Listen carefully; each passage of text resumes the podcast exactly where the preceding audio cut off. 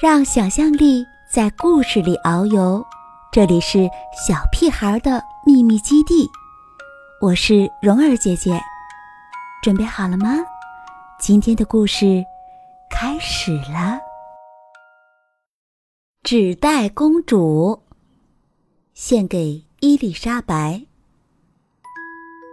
伊丽莎白是一位美丽的公主，她住在一座城堡里。穿的都是昂贵的公主礼服，她就要和阿诺王子结婚了。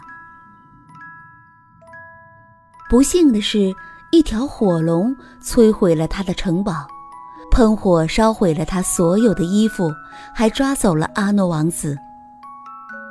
伊丽莎白决定去追火龙，把阿诺给救回来。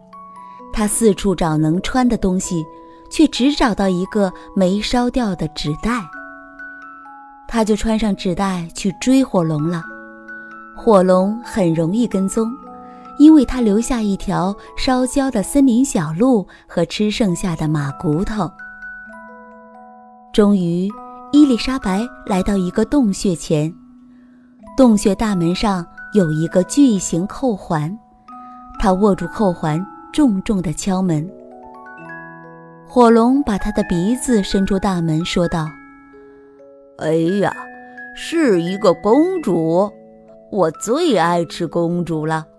可是我今天已经吃过一整座城堡了，我很忙，你明天再来吧。”说完，他砰一声，飞快地关上了门，差点撞到伊丽莎白的鼻子。伊丽莎白抓住扣环，再次重重地敲门。火龙把他的鼻子伸出大门，说道：“走开！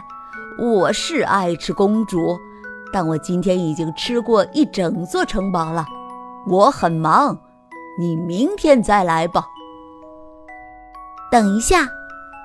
伊丽莎白大叫：“听说你是全世界最聪明。”最强悍的火龙，是真的吗？是的，火龙回答。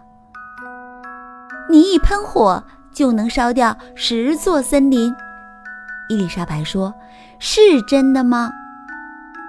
哦，当然。火龙说完，深深地吸了一大口气，然后喷出好多次，一下子烧光了五十座森林。太棒了，伊丽莎白说。于是火龙又深深地吸了一大口气，再喷出好多火，这回烧光了一百座森林。好厉害呀！伊丽莎白喊着。于是火龙又大大的吸了一口气，但这一次什么也没有吐出来。火龙剩下的火。连烤个肉丸都不够。伊丽莎白说：“火龙，你只用十秒就能绕地球飞一圈，是真的吗？”“嗯，对呀。”火龙说着跳起来，只用十秒就绕着地球飞了一圈。他回来时可真是累坏了。但伊丽莎白又叫着。太精彩了！再来一次。于是，火龙又跳起来，绕着地球飞了一圈。这次用了二十秒。他回来时累得说不出话，躺在地上就睡着了。伊丽莎白轻声地说：“嘿，火龙。”火龙一动也不动。他提起火龙的耳朵，把自己的头都放进去了，尽可能大声地喊：“喂，火龙！”火龙真的累得完全无法动弹了。伊丽莎白走过火龙，打开门进入洞穴。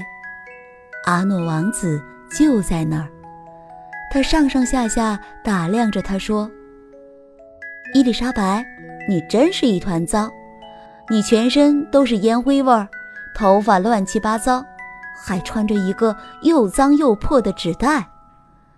等你穿得像个公主再来吧。”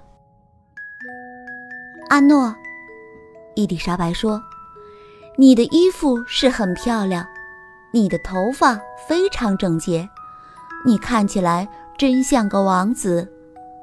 但你，却是个没用的家伙。”后来，他们当然没有结婚了。